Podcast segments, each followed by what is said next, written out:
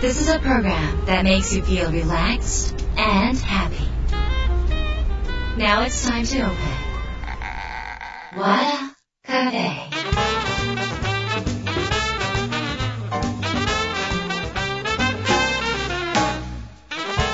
田カフェのオーナー和田博美です。やる気満々の人もちょっと明日が憂鬱な人も明日笑っていけるよ。う今夜もワクワクをお届けします。改めましてこんばんは和田博美です、えー日が変わって9月19日ということで、えーえシルバーウィークの4連休なんですか。あのー4連休って言われても全然ピンとこないのが、まあ、大体、えー週末は仕事になることが多かったりとかですね、あのー普通に生活しているのであまり連休って後から知るんですね、あれなんか人が多いな、あ連休だったみたいに思うんですけど毎回思うんですけど4日間も何やるんですか？いやなんかこう、ね、お子様とかいらっしゃる方だったらどっか連れて行かなきゃいけないとかなんかこう遊びになんかこう子供が遊べる場所とかで探したりするのも大変だし、ね、あの主婦の方とかだったらご飯が作る回数が増えるとかっていうのもあるのでなんか休みだけど休みじゃなくなる人も中にはちょっといらっしゃるんじゃないかなと思うんですよ。まあ、会社員の方は連休だって思うかもしれないですけどねそれぞれの気持ちで迎えるのではないでしょうか要はコロナがあったこととか自粛があったことによってちょっと連休に関するそのなんか喜び感みたいなものとかなんか連休だみたいな弾け感みたいなものはちょっと若干なんか薄らいできてる感じはちょっとあると思うんですが今ここに来て考えなきゃいけないことっていうのはあの私の中ではね私の中ではえっ、と休みで浮かれてない方がいいと思います。この期間にあのに自分が何できるのかとかやってなかったことを、えー、普段できないようなことを前のめりにやってみるっていうような時間にぜひ使っていただきたいその前のめりの時間が、まあ、あの将来に役立つようなこととか、まあ、自分がワクワクするしてその上でなんか人の役に立つようなことみたいなことに時間使えたらそのいいなと思います。なんか真面目なことを言ってますけど、まあ、あと少しで2020年も終わる中で、まあ、連休がもしそういう風に過ごせたら多分満足感とか達成感とかがまあ、明らかに違ってくると思うんですね。なので、ぜひそんな風にちょっと考えてもらえると、まあ、私に言われたくないわみたいな人いると思うんですけど、まあ、いいなって思います。えーということで今週はですね番組に届いた相談メールをご紹介します。和田博美の和田カフェどうぞ最後まで楽しんでいってください。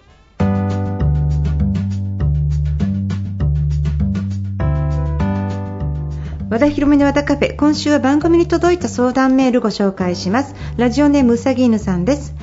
和田さんに相談です。在宅勤務でも仕事が順調にこなせるにはどうしたらいいでしょうか？週3日の在宅勤務になってからこの10月で半年になります。うちの会社は年内このままで行くそうです。もう半年もこの環境にいるのに全く慣れません。私は環境に左右されやすく自宅での仕事は誘惑が大きすぎて仕事に集中できません。実家暮らしのため食べ物はいつもたくさん。しかもパソコンの横にはベッドもあります。集中力が途切れるとベッドに横にある携帯をチェック。トイレのついでにキッチンに立ち寄るお菓子をつまんであっという間に5分が過ぎてしまいまずいとパソコンに戻りの繰り返しです。会社ではこうはなりません周りの目もあり集中します週3日の在宅勤務でも環境に左右されず集中して仕事するにはどうしたらいいでしょうかということです。うさぎぬさんありがとうございます。えーとまあ、あの人が見てるとできるっていうのはだからこそ会社って素晴らしいんですよね。で1人で何でもできる人っていうのはやはりほとんどいなくってであれば通信教育とかもっと流行ってるんですよ。であのなんか真剣ゼミみたいなやつとかね。大体ほとんどの人が続かなかったから私たち学校に通ったんですよね。でそれはやはり人の目人の目っていうのはま本番力にも書いてますけど、まあ、実名でコミットして発表するとかね。そういう、まあ、あの限られたあの期間の中で、えー、と競わなきゃいけない人たちや周りで頑張っている人たちを見る刺激というものが、まあ、あの自分を鼓舞させてそして、まあ、結果的に行動に変えていくわけですけどもちろんそういうものがなければ、えー自分の中でそれを作っていくしかないんですね。ここに、まあ、あの精神的な強さ弱さっていう差が出てきます。もともと私リモートみたいな人なので、まあ、会社もあるんですけど原稿書いたりするときは逆に1人じゃないとできないので1人であの部屋にこもってやるんですけどあのーていうのかなもちろん意識がそれたりとか集中できない時ってのはたくさんあるんですけどなぜできないのかっていうことと集中できる時はむちゃむちゃあっという間になんか1時間、2時間が過ぎててもうあの人の声も耳に入らないぐらい集中しているしかといってなんかそうじゃない時もあるのはどういうことかっていうと多分ね集中できないっていうのは仕事が退屈だったりなんか面白くないからなんじゃないとかって言うとなんか元も子もないわけですけどじゃあいやそもそも仕事って楽しくないんだよと。つまんないんだよって話になるかもしれないんですがそこの中に何か探求していくとかここってこんな風になってるんだとかえもっとこれって結果出るためにどうしたらいいんだろうっていうことに頭を使わずただ受けてやるものただ言われたものをそのままやろうとするとやっぱり同じことの繰り返しで脳って退屈してしまうと思うんですね。だからあのその仕事の中に楽しさとかなんか自分で探求していける何かみたいなものを探していかないと単に面白くないとか退屈だなと思うとそれも絶対続かないですね。でそのためになんかこう探求していくわけですけどその1日の仕事量のゴールみたいな明確なゴールがないと人って動かないんですね。ゴールあるかなって。なんかこう別にその3日間の中のゴールとかどんだけやらなきゃいけないっていうのが例えば会社に嘘がつけたりとか、えー、そこまで見られてなかったりするとその目標設定は守らないかもしれないけど私は、えーと、今日中に絶対これやるって決めるんですね。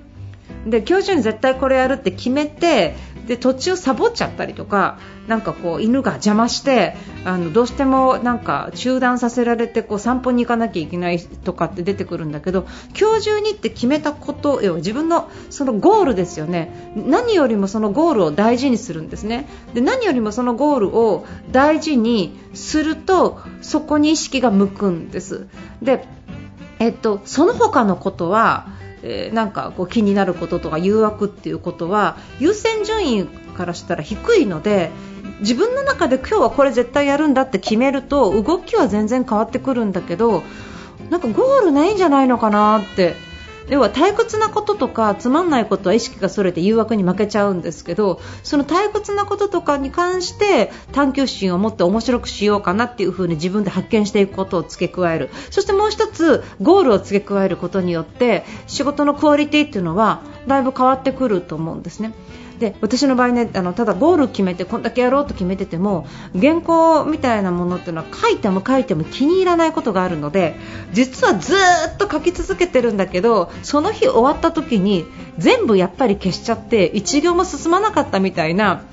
なんていうのかな全くもって達成感を得られないような一日がないわけじゃないんですよ。要は結果が出てない日で仕事ってそんなもんじゃないですか。一生懸命やり続けたけど結果が出てない日っていうのはあるんだけどその結果が出てない時になんだやんなきゃよかったっていう話。じゃだったらもうゲームでもやってればよかった。だったら漫画でも読んでればよかったっていう話じゃなくてその全く結果にならなかったその時間の中でこの無駄になった原稿とか、えー、例えば1万字ぐらい打ったけどそれを全部消してしまうようなことが起こったとしても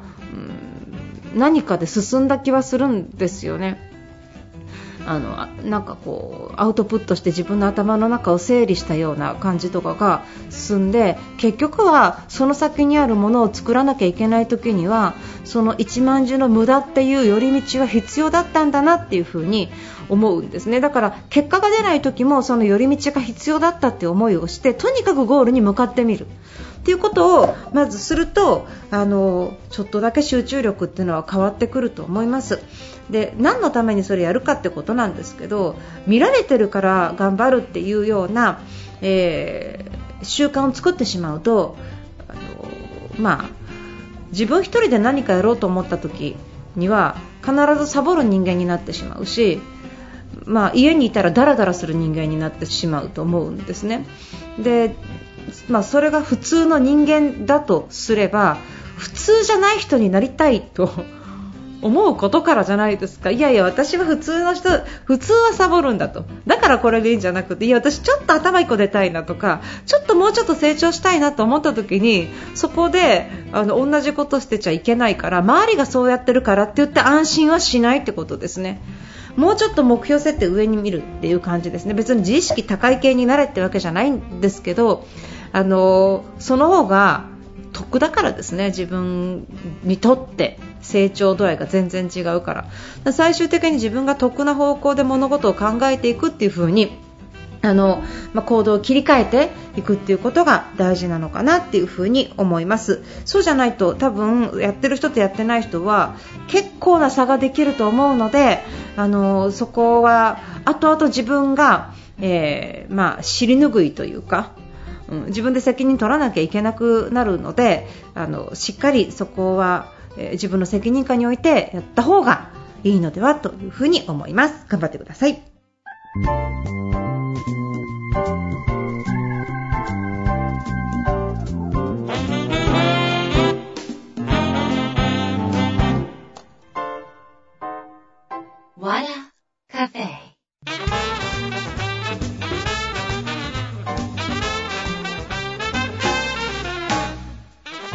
和田博美の和田カフェいかがでしたか、えー、和田博美の営業手帳2021がいよいよ、えー、発売となります。アマゾンの方ではもう予約を、えー、受け付けておりますが、えーと、実は、えー、六本木の文吉さんの方ではサイン手帳を販売してます。でこれサイン手帳を、えー、買いに行かなきゃいけないのって思う方いると思うんですが地方の方も六本木の文吉さんに、えサイトから申し込むと、送料はかかるんですが私のサイン入りの手帳が送られます。なのであの結構手間かけて私たちどうにかしたらサインの本を届けたいという思いで、えー、こういうあの本屋さんとタイアップで企画を練りましたなんかあの手帳にはサインがあった方が運気が上がるっていう噂を手帳ユーザーの人たちがみんな言ってるんですよ。で私そんなおこがましくて自分の口から言えないので人が言ってるって言いますけど本当に人が言ってます。でなのでどうせ買うんであればあのたかがサインですが、えーと、真心込めて書いておりますので六本木文吉さんで、えーえーと、文章の文に喫茶店の喫ですね。六本木文吉和田博美手帳で検索していただくとヒットすると思いますのでそちらぜひご覧になってサイン付きが欲しい方はあの Amazon ではなくぜひそちらでご購入ください。よろしくお願いします。えということで和田博美の和田カフェえー、今夜はこの辺りで閉店になります。皆さんにとって来週も素敵な1週間になりますように。お相手は和田博美でした。